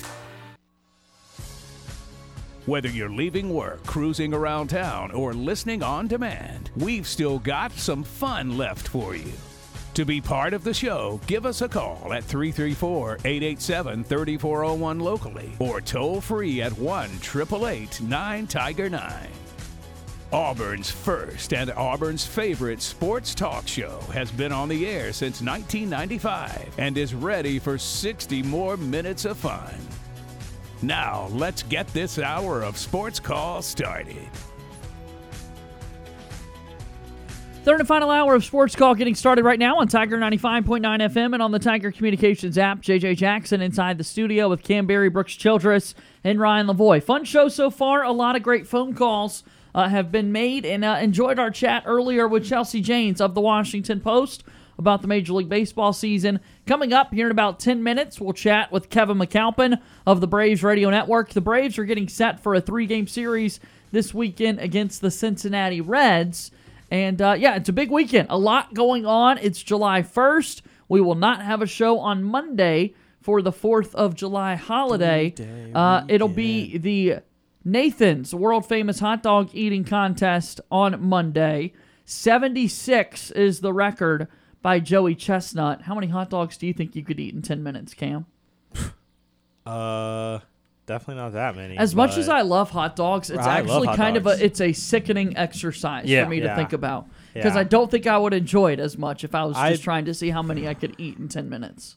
I'd probably not eat all day just to get ready for it, and then I don't could I eat one in 10 minutes? You could eat one. I eat a hot dog Oh in 10 at a normal s- pace, don't you eat one in 10 minutes? Yeah. Yeah. It doesn't take you more than that. no, No. it, no, I So 2 would probably be attainable. Yeah. I was going to say, how many hot dogs can I eat in one meal? Three. How many could I eat in 10 minutes? Probably two and a half. Two to three. could probably eat about four in ten minutes. Yeah. Yeah, in ten minutes. Yeah, I'm just not a huge like hot dog guy. Like I freaking- like hot I- dogs, but like I I, get tired of them today. pretty quick. Did you really? Say that again. I had hot Yeah. dogs for lunch. Oh, today. okay. I need the invites. I, I need hot dogs from time Yeah, to time. I went home, cooked a couple hot dogs, and came back. That's the way to Have do it. Have you ever had a Miss Story's Dairy Bar in Opelika? No, but I've heard that their hot dogs are. Unbelievable. Yep, very good. I've heard. That I would their eat. hot I would are eat. I would consider eating more than three of those. I need to go there. Same. That place is Same. bussin'. I'm in the same boat there. Um, that place is absolutely busting. can you guys watch the hot dog eating contest? No, I choose not to. Just, eh. it gets I- messy. It's really quick. It's, I mean, only yeah, 10 it's minutes. but sheesh. It does get messy. Yeah. I I s- feel like I've seen it most years. It's not. I'm not going to camp around the TV Yeah, for I, I, it. yeah. but Ex- I If I stumble yeah. upon it, it's you know as you watch said, it's just ten. it's minutes, only 10 so, minutes. Yeah. Check it out. I, I would encourage people to check it out. I I mean, we've got a lot coming up this weekend in the sports world. Um, you know, this is a, a, a little preview of, of what's to come this weekend. The Braves have that series against the Cincinnati Reds, uh, and we'll have some baseball on Monday. The Nationals having that game at 11 a.m. As Chelsea Janes was talking about, that's 11 a.m. Eastern time, by the way. So, I mean, 10 a.m. and a first pitch is being thrown in a baseball game. Yeah, but I mean the the locale is more important. Um, so I mean I don't think a lot of people here are going to care that much about the Nationals. They're not playing the Braves, Right. Nope. Um, so um, uh, just Eastern time zone people eleven a.m. isn't the worst thing in the world. Uh, didn't get a chance to ask her, ran out of time, but uh, you know the Juan Soto negotiations are uh, still not working out for them, and reports were that he was seeking a 13-year, four hundred million dollar Yeah. deal. They offered, I think, three fifty, and I just wonder if he's going to be waiting to see what Judge gets this offseason and try and base a offer or base a ask uh, kind of off of that a little bit because Judge is probably in that same category of player. He's just a little older, so Right, Soto can right, say, "Give me that per year, but add a few years onto it." So, Yeah. um, Sheesh. yeah, that's Do a lot of money Judge coming back to the Yankees? Is he, is just I mean, I would put it this way: I, I don't guarantee it, but name me more than three or four teams that could afford him. right? Because it's like, man, they didn't want to pay him initially, and then he did this. Right. but it's it's just like I, I, only the New York and L.A. teams Right, feel like they could be in the market for Right. that, and the the Angels have been paying a lot of money for a for a pedestrian team, and the Right. Dodgers feel about capped out with all the guys they're paying right now. Can they add a thirty or forty million dollar a year salary guy? I don't know. So, you know, I know that. Uh, Steve Cohen is paying a lot of money for the Mets teams, and maybe his pockets are, are pretty bottomless. So maybe the Mets would be involved. I, I couldn't see the Red Sox forking out that kind of dough. Uh, the Chicago teams are not in great position to do that. I mean, I'm serious. I was like, I- yeah, that is just so it's just limited as to how many teams can truly like pay him what he's worth. Yeah. yeah, I, I feel you. Yeah, so I mean, yeah, if he really wants that money, I mean, maybe this is just more of a show of, hey, this is really what you're getting. he might price his own self, his own self out of the market because there just might not be that many teams Right. He's in position to do almost. that. You know, I'd be, uh, like you know, Philadelphia is someone that paid a lot of money to Bryce Harper, but can they afford to pay a second guy that kind of money? I mean, Probably not. you know, it's a it's a big ask. I, I mean, it, I suppose the Phillies could um, kind of cut corners on some other parts of their roster. I don't know. I think is Schwarber on a one year deal, who's having a big year for them. Like they could just not re-sign him, and uh, I don't know what kind of contract Aaron Nola is on, but uh, you know. th- they, see, there's teams that can afford it, but it's just what what can you afford to put around Right, it, and right. what kind of team could you do, uh, or could you form around him? I was trying to see Aaron Judge so far this. I mean, he's been dominant. 29 home runs for Aaron. 29 already in the season. Second in Major League Baseball is a tie at 23. Mike Trout, Kyle Schwarber, Yordan Alvarez have 23, and then Pete Alonso has 22. So a six home run cushion right now for Mr. Judge. Forgive That's me, for, crazy. Forgive me for not knowing. Does anyone know the status of Yordan Alvarez? Because he got hurt the other night. I did not see. I, I, I know we were we looked into. at saw the. Yeah. I think we were in the office when we saw that. There was. Um, he is out of the lineup tonight. The Houston Chronicle is reporting it's a head injury. Okay, Um, so I I- that's I thought it was a knee injury. So head, I know head can't you know, in the totality of life might be more worrisome. But I mean, he he shouldn't miss much time with that if he's concussed or that sort of thing. It'd just be a couple weeks as opposed to the the year if it was a bad knee. no injury. kidding. Yeah. Uh, 23 home runs though for Alvarez, and then 29 for Aaron Judge. He got a big extension earlier this year. They they, they got him, him done with a long term deal, and I forget the, the the value of it, but it was you know something like seven or eight years and 180 million, 200 million, something like that. So uh, the it's becoming very popular for these Yeah. teams to see these guys are really good for two or three years. And then go ahead and lock up some of their free agent years. Kind of forego the arbitration par- process. Mhm. Go ahead and overpay them up front because the way baseball arbitration is set up, I mean, you're not having to pay their the guys these market values in years four and five and six of their career. So you overpay them up front, and then that sets a kind of a, a little bit of an underpay on the in the middle and the end of the contract. So um, that's that's becoming a very popular thing to do. And some of these middle market teams, although Houston's closer to high, you know, big market, but some of these middle market teams and small market teams have been able to keep some stars a little longer by doing that. That's what the Rays just did with Wander Franco, for instance. So um, that that's kind of the new age of get, dishing out these big contracts two or three years into a career of a guy that you're very certain is going to be good long term. Braves did it with Acuna and Albies. Yeah. Oh my gosh, did we?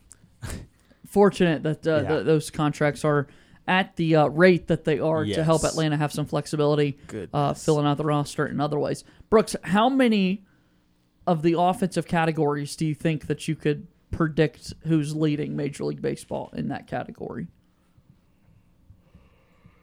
Of the four big ones, batting average. Should turn your mic. You got to turn my mic on for me to talk. I, I could just, I could. I was like, roll "What it- is this guy I could at?" just yell at you and tell you what it was. How, how many can I predict? Yes.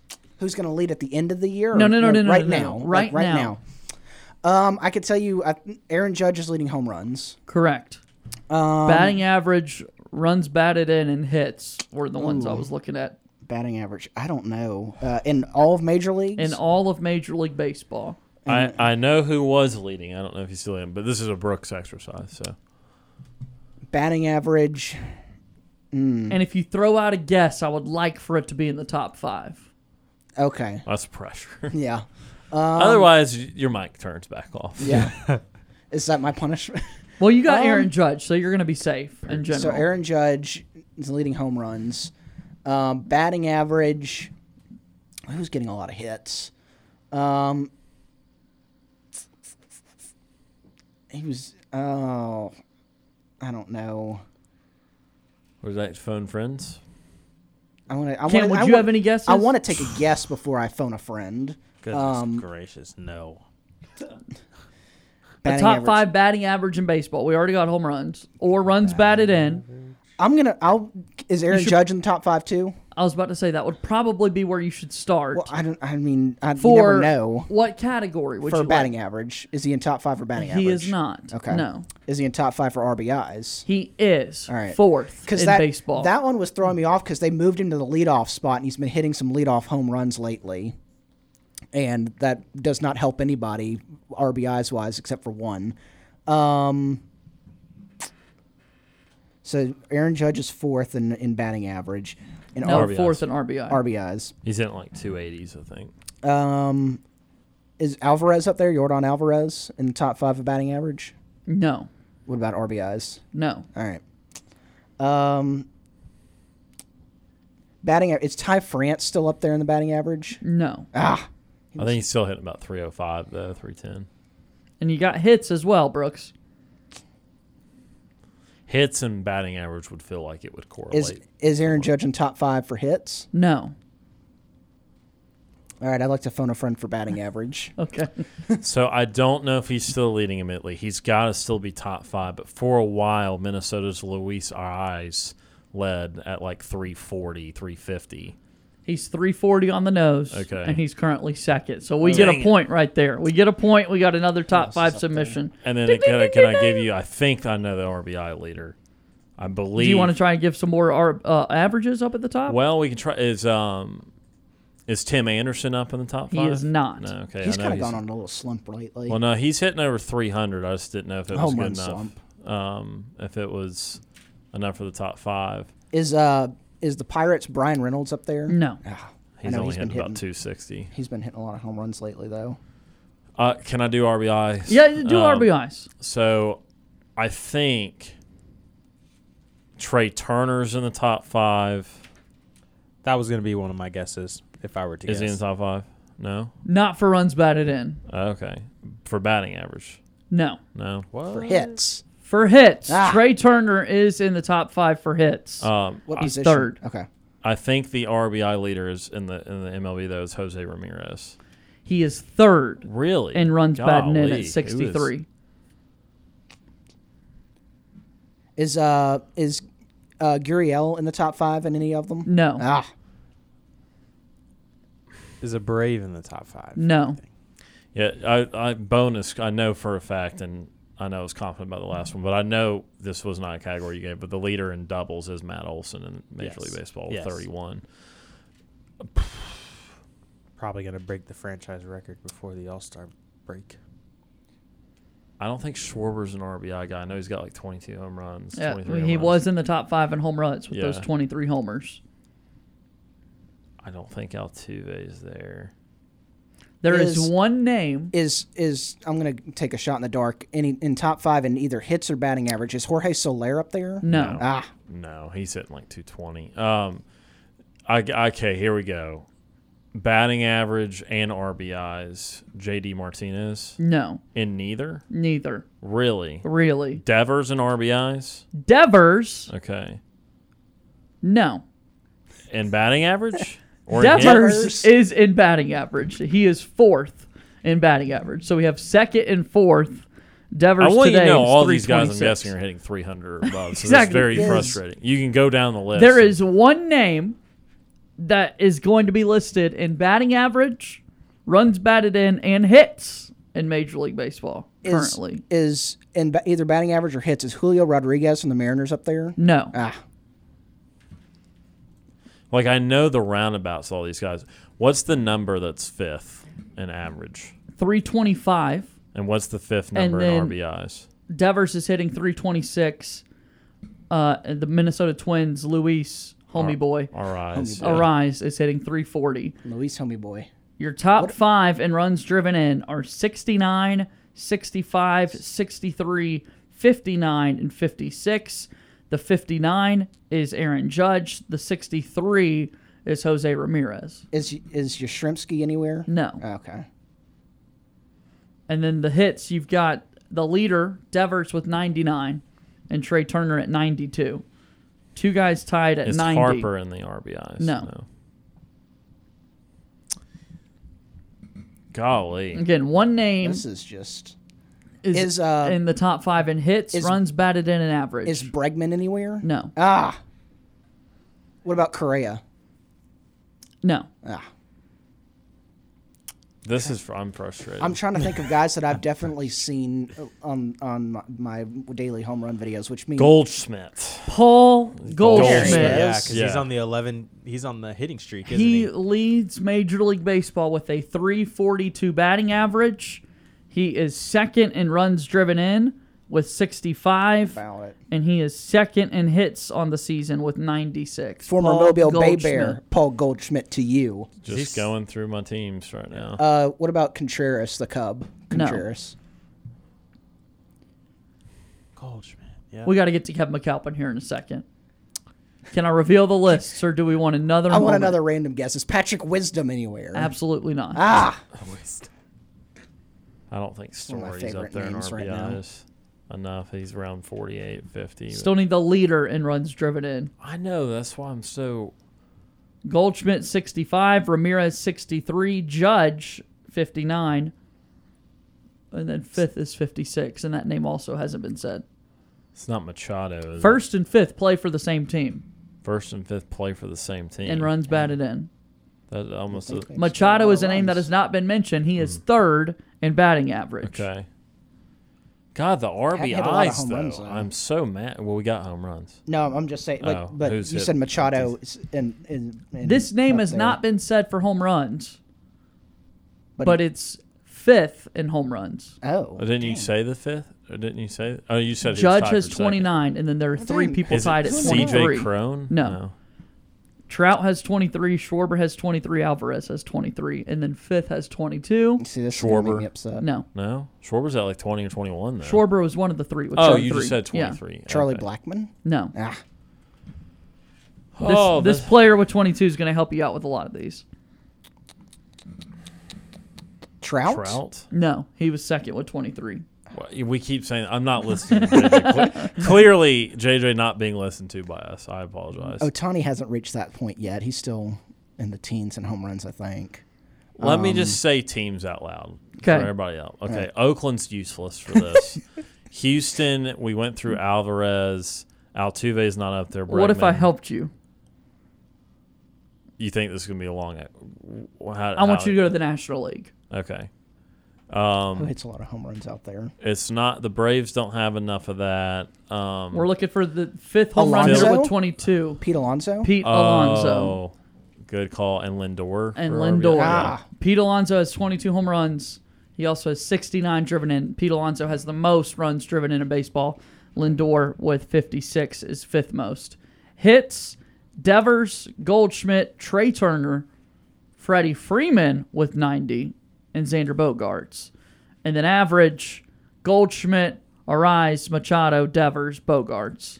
I'm very frustrated because I feel like I named about five guys that are probably like six through 15 Uh-huh. on all those lists because like Martinez, I know does have a 300 average. He does have a lot of RBIs, um, and, and some of those various guys. But um, yeah, I, I blanked on the Mets. I le- legit did not think about the Mets for a minute, and Alonso's been tearing up, and he had an injury scare a couple weeks ago, and but he only missed a couple days. And then Lindor, after having a very disappointing 2021, has been excellent again this year. Brooks, the leading strikeout player. That who strikes out the most? Uh, No, sorry. And pitching. The Pitching. pitcher with the most strikeouts this year also has the best earned run average.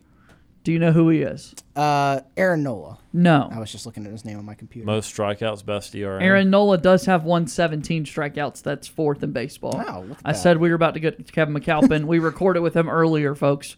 You'll hear that Yeah. momentarily. It's not like he's waiting on the line for us. He's Yes. just banging right. his head against like, the table. let me answer these questions. I know baseball stats. Now we recorded with him a little bit earlier.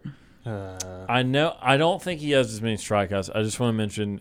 Do you have the ERA list in front of you? Yeah, I mean, I think Shane McClanahan of the Rays is really high up there. Shane McClanahan of the Rays is the name to have. He leads There Major. League That- Baseball with 123 strike. I, that's why I went to you first, Brooks, because I knew he would get it. He has 123 strikeouts. Nerd. That is ba- best in baseball, and he has a 1.77 earned run excellent, yeah. average. That is base based. That, Best based in St. Petersburg That is best in baseball. at the Trop. Goodness gracious. Shane McClanahan. Brooks, do you know who leads baseball in saves? Uh, Kenley Jansen. No, Uh, Craig McKimbrell. No. Craig, Craig McKimbrell? Craig McKimbrell. Jansen is third. What Jansen got? Like 21? Jason 20? has Mark 20. Melancon. The leader has 24. Taylor Rogers with San Diego has 22. It's not Chapman. He's been hurt. I don't know. Go ahead. tell Josh us. Hader has 24. Josh- Wow. Leads baseball with saves. All right, let's take a break. We've got Kevin McAlpin right after this on Sports Call.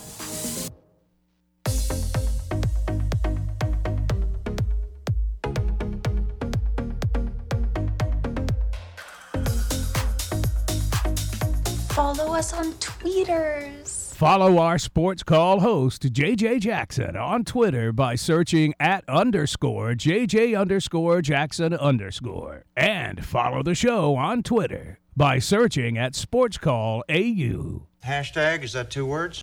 Follow Sports Call on Twitter at Sports Call AU. Like us on Facebook at Sports Call AU.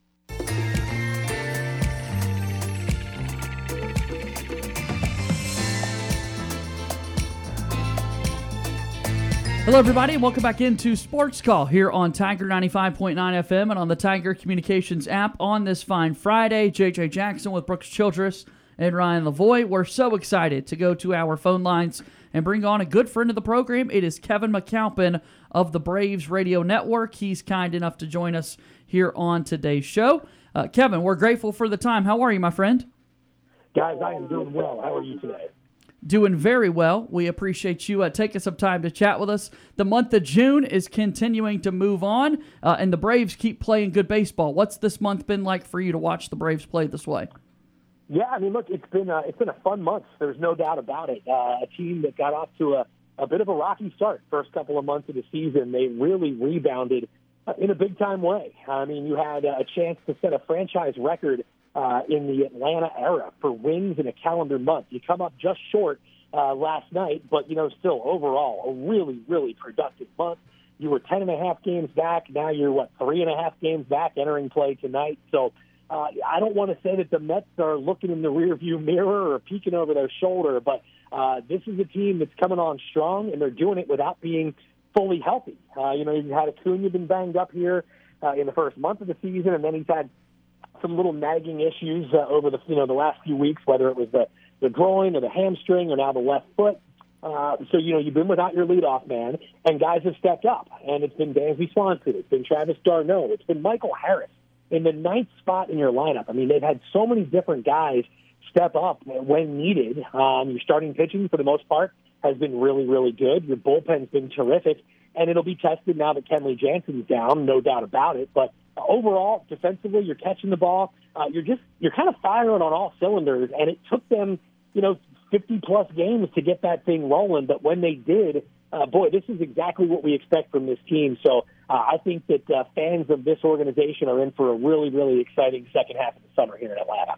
And, and Kevin, obviously, it, it, was a special month for the Braves, and we, we, do want to focus on that. However, I would be remiss if I did not ask you uh, uh about the last weekend and, and everything to do with Freddie Freeman and, and all the stuff that's yep. come out allegedly about his agent. First, take me through the weekend and the emotions for Freddie Freeman and, and, your thoughts on the matter. And then, secondly, a little bit about the aftermath of, of now the, the he said, she said sort of thing with his agent and the Braves. Yeah, you know, it was really interesting. I've, I've been in hundreds of press conference situations uh, over all my years, uh, covering not only baseball, but sports and doing football and basketball and uh, things of that nature. I have never seen a player walk into a press conference room and take a look at the assembled media and, and tell them, I need a few moments, and walk out of the room crying. Uh, come back in the room five, six minutes later, tears in their eyes, uh, literally telling the press, I can't look up and, and look at you guys while I answer your questions, or I'm not going to make it through this interview process. Uh, that's what happened with Freddie last week. I, I think that you know, there was a lot going on with Freddie. Um, I think that the, the lead up to last weekend was probably a bit stressful for him. You know, number one, uh, I, I don't think he ever wanted to leave Atlanta. That's been uh, pretty evident when you listen to some of the things he said uh, over the last couple of weeks. But number two, uh, I think that there was a lot of nerves as to how he'd be received when he came back to Truist Park. Would he get booed? Would fans turn on him? You know, there's been some ugly things said on social media, and I, I've kind of you know responded to some folks going, you're kind of making some false assumptions here, and, and some of the things you're saying isn't necessarily accurate. Um, so, you know, ultimately, he got a tremendous ovation. I have no idea how he even saw the pitches in his first at bat with the tears in his eyes. He had a chance to address the crowd. Um, tons of emotion for Freddie. And, you know, I, I think while it was uh, a, a busy weekend, probably nobody happier to get on that Dodger charter and head out of town late last Sunday night than, than Freddie, just to have it all behind him and now really just focus on baseball here in 2022. Um, so yeah, it was it was a very emotional moment for the fans, uh, for Freddie, for his family, for for those of us who have known Freddie for you know 12, 15 years since he was a kid. Uh, it was it was emotional for everybody involved. And then you know now that you're hearing some of these reports of him moving on from his agency and uh, going in different directions. Um, the timing is certainly very interesting, knowing what transpired uh, last weekend. So uh, I'm I'm not entirely surprised. Um, again, I think that there was probably a, a period where he thought about doing this earlier and maybe you know thought otherwise, but um, you know had, had a bit of a change of heart after last weekend in Atlanta. So I don't know what this means for Freddie and his representation long term. Obviously, he doesn't really need uh, an agent uh, while he's under a six-year deal, um, but you know he'll, he'll certainly need one if he wants to play beyond this six years. Um, so he'll have to figure that out as, as he moves forward. So whether that's with the, the current folks he's used at Excel or or uh, other other folks down the road, um, it, it, the timing is very coincidental that it happened right after they were in Atlanta. So um, I know that uh, it was a it was a tough weekend for for him and his family. Uh, I think he was happy to see a lot of familiar faces, but believe me, I think he was really happy to get to that hotel uh, in the middle of the night in Denver late last Sunday night.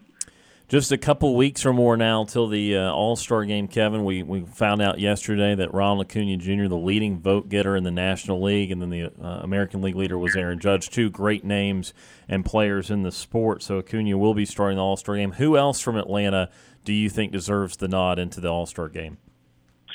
Well, look, I think Dansby Swanson has put together an all-star season, and I think he will be there uh, probably as a reserve when all said and done. Uh, but he has been outstanding. And you go back to last year and what he did, 27 bombs uh, a year ago. I don't think any of us expected that kind of power production uh, from Dansby, but you know he certainly has put together a resume worthy of being there. Uh, a couple of pitchers as well. I would go with Max Fried and, and Kyle Wright. Um, they are certainly very you know, very deserving of being a you know first time All Star. Travis d'Arnaud, he moves on, he's got a chance. And then how about William Contreras? Uh, right up there in the uh, in the next round of voting as a finalist. I mean, this is a guy who's not even supposed to be here. He's supposed to be at AAA, and he's had just an unbelievable year. So I got a feeling when those uh, when those rosters are finally unveiled, Braves are going to have tons of representation. Obviously, we know Brian Snitker will manage the National League team, and that's going to be a thrill for him. But I think he's going to be uh, well represented with a number of Braves caps in that dugout uh, here in a few weeks in Los Angeles, and rightfully so. Uh, coming off a World Series title, uh, folks taking notice nationally of, of guys like Austin Riley and Dansby Swanson and some of the other guys that we know here are really good players, but maybe not um, necessarily the household names nationally. Uh, great to see Acuna be the leading vote getter, and that that'll be awesome to see him in there again. Um, so yeah, I got a feeling there's going to be four, or five, or six guys from the uh, from the Braves. As I've joked uh, with Dansby going on this run over the last you know month and a half, I hope he doesn't have uh, you know vacation plans for the All Star break because I think he's going to be spending it in Southern California. And Kevin, speaking of you know turning the calendar into July, getting close to the All Star game, we're also getting closer to the trade deadline at the end of the month. And we saw the Braves make a minor move earlier today with the, getting a new reliever in there from the Boston Red Sox. Uh, are, is there anything you're hearing uh, what the Braves' plans could be going toward the deadline? Are they going to sit tight with what they've got right here, or, or do you think they make a move when we get down toward it? Well, here's the thing. They're going to make moves, but there's going to be some bunch of internal moves they're going to make. Um, they're going to get Eddie Rosario back at some point later in the month of July. Uh, Tyler Matzek's not far off. Uh, and then they've got two pitchers uh, rehabbing at the complex in North Port. They've got Tyler, or they've got uh, uh, Mike Soroka, and they've got Kirby Yates. Uh, so there's four big pieces you're going to add to the organization uh, at some point here in the next few weeks. Uh, hopefully, all goes well uh, for Soroka when he does begin an official rehab assignment. But uh, you know, again, there's there's some really good internal options uh, as far as who they could go out and, and add. Uh, I think that what you've seen some inconsistencies from your rotation. Uh, maybe you feel like adding another veteran starter could be a you know a spot you look to um, try to add uh, at the deadline. Um, but here's the thing. Uh, go back to last season. What did Alex Anthopoulos say when he made all of those moves at the trade deadline? Big reason why he was able to to take on that salary was the fans. Guys, the Braves drew 2.3 million at Truist Park last year. They are at 41 games, so they're at the halfway point of their home schedule. They're over a million and a half already, so they are right on track for about three million in attendance this year. So again, if you want to use last year as a model, taking on salary, I think they'll certainly be in a position where they can do that once here again, uh, again this year. So again, I, if it's a veteran starter, uh, maybe it's another piece off the bench. You know, the big thing with your bench guys is that you don't really use it quite like you used to in the National League no DH games. So that could change a little bit there. But I, I do think a, a starter could could certainly be in the plans. Uh, someone to really help put them over the top with uh, guys like Anderson, you know, having an up and down year. Charlie Morton, slow start, he's pitching better, but uh, do you want to see more? Maybe. Um, so I think that a, veteran starter could be in their plans here over the next few weeks. And, and Kevin, we also know you mentioned Eddie Rosario potentially coming back here relatively soon as he's in his rehab assignment right now. How big of a month was it in the month of June for Adam Duvall to to lead the Braves in home runs? Because this is a guy, Kevin, obviously that, that produced so many runs for Atlanta last year after coming over uh, in, a, in a trade from Miami, and so. Uh, you know, talk about how important it is because there'll be some playing time conundrums again here once Rosario comes back good problem to have. It's first world problems. There's no doubt about it. I mean, Eddie Rosario is going to feel like a trade deadline acquisition two years in a row. Uh, really, when you think about it. Uh, look, as far as you know, how they decide to. To, to split up the time, it'll be interesting. I mean, maybe you go a platoon situation, uh, you know, lefty righty, you could do that. But Duvall has been really good. And I think, you know, moving him to the corner uh, has been really important for him. He, he said it a few weeks ago that his legs just feel that much more fresh, not running around center field, being able to be in left field. So uh, credit to uh, to Michael Harris for for being uh, you know sort of a spark plug defensively and and allowing his legs to be fresher. So I think that's been huge. Um, you know, so again, it's a good problem to have. There's no doubt about it. Um, very curious to see how the playing time works out. But look, if if they're getting the kinds of uh, contributions from guys like Duvall, uh, Rosario will really be um, a guy that, that comes in here and probably just comes off the bench at first. Um, that's sort of how I see that. So again, he'll probably have to earn more playing time, and he can certainly do that if he heats up the way he did, um, you know, uh, with with that uh, stretch uh, over the final couple of months last year. That could cer- certainly be in play. Uh, but again, uh, there's there's 29 other GMs that would love to be in this type of position right now. Uh, I think Alex has to feel pretty good about where things are headed for the second half. And then Kevin, we mentioned a little bit earlier about Ronald Acuna being the the top vote getter in the National League in the All Star break, but he hasn't been in the lineup for the Braves this past week since uh, since this past Saturday with the Dodgers after fouling that ball off of his foot. He rejoined the team last night. Do we see him back in the lineup tonight? And then what does his playing time look like over the weekend with the Reds?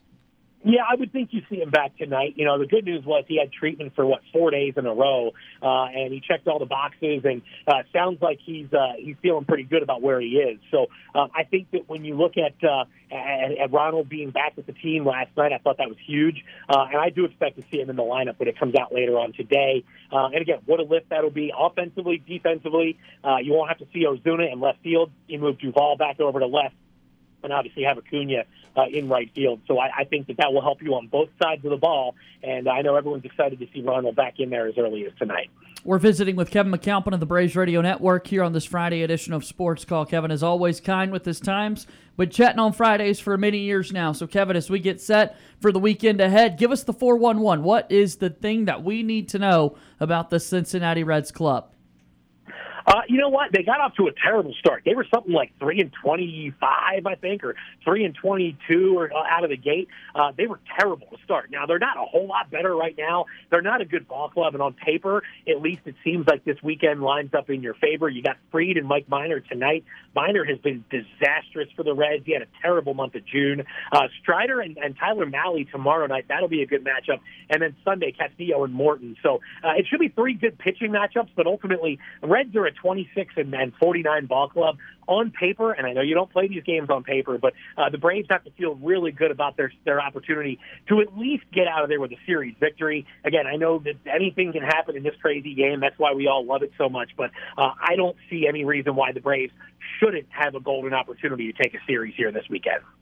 We'll see the Braves and Reds all weekend long. Kevin, who's a player to be on the lookout for this weekend in the Atlanta lineup? Give me your pick. You know what? I'm I'm going with Michael Harris. I just love what you've gotten from him in the ninth spot in the order. Um, he's been terrific. He's come up with clutch hits. He's he's hit the ball out of the ballpark. He's catching the ball in center field. I just I'm I'm really really liking what I've seen. I think he feels comfortable is probably not the right word. He probably wouldn't want to use the word comfortable because you never want to get too comfortable when you're that young. Uh, but I do think that he's starting to feel like he fits in. He can uh, compete at the highest level, and uh, I think his confidence level has to be at an all-time high. So I'm looking at Michael to, to come up with some big moments here this weekend. Love it. We'll be listening uh, to you all weekend long there with the Braves Radio Network. We'll be listening to the action as well. And Kevin, we hope that the McAlpin family certainly enjoys this holiday weekend, the 4th of July coming up on Monday. All right, fellas, have a great fourth. Appreciate it. That's our pal Kevin McAlpin, and he's joining us on our Auburn Bank phone line. This is a Friday edition of Sports Call.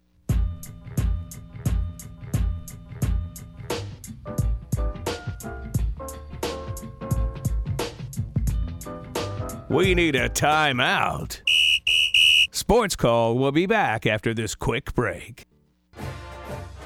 I'm Trevon Reed, former Auburn Tiger football player, national champion. You're listening to Sports Call on Tiger 95.9.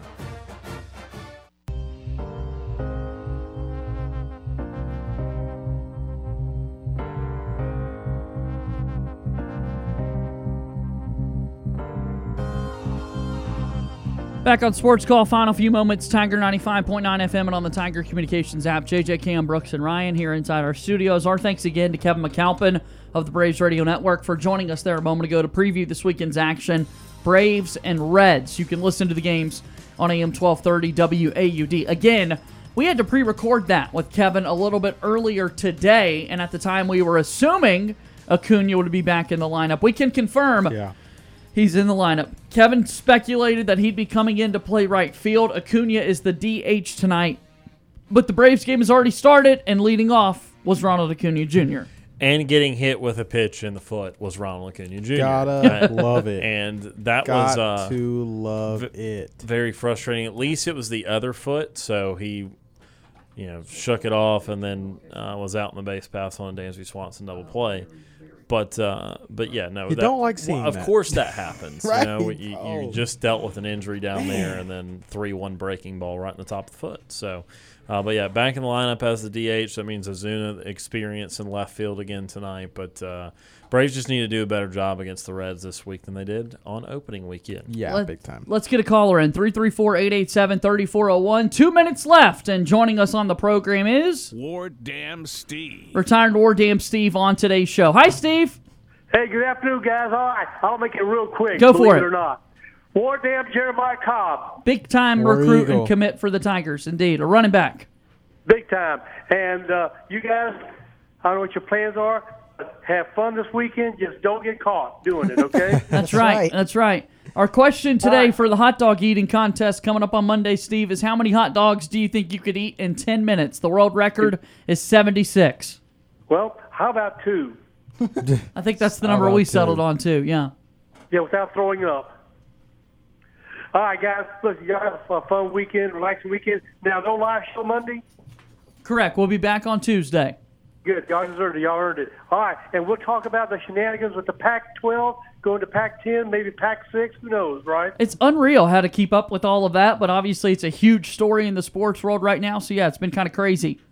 And the new NIL, uh, apparently branded uh, company is coming to take care. We'll talk about it next week. But, guys, thanks for letting me on. My time is up. Thank you for your time. Until next time, War Eagle, have a safe 4th of July, guys. War Eagle, thanks War for the call today, Steve. We appreciate it. That's our buddy, retired War Dam Steve, there with us on the Auburn Bank phone line. 334 887 3401 or toll free at 1 Tiger 9. Let's get out of here. Our show is about to end, but we've got you covered on entertainment for the evening. Here's Sports Call's nightly TV guide. Our nightly TV guide is brought to you by our friends over at White Claw Hard Seltzer. White Claw Hard Seltzer, the proud presenting sponsor of Sports Call. Brooks Childress, what is coming up on television here tonight? Well, I don't know of any more appropriate movie to start things off with going into Fourth of July weekend. Six o'clock on TBS tonight. Independence Day, starring Will Smith.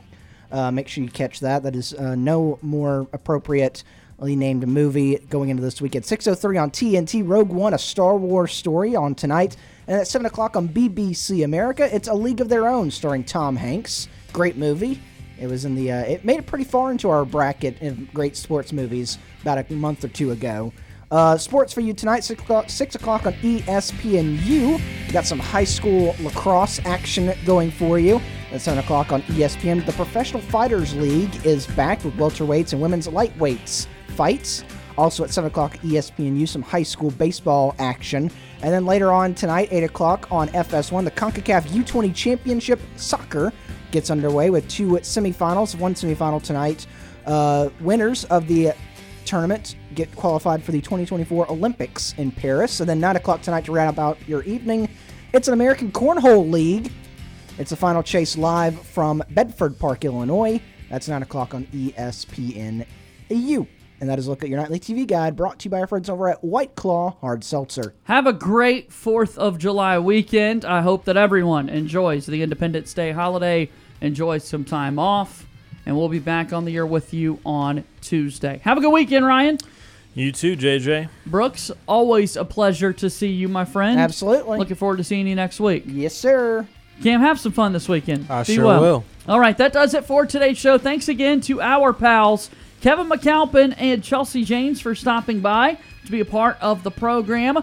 And uh, that does it for our show today. For Ryan Lavoy, Brooks Childress, and Cam Berry, my name is JJ Jackson. Thank you and good day.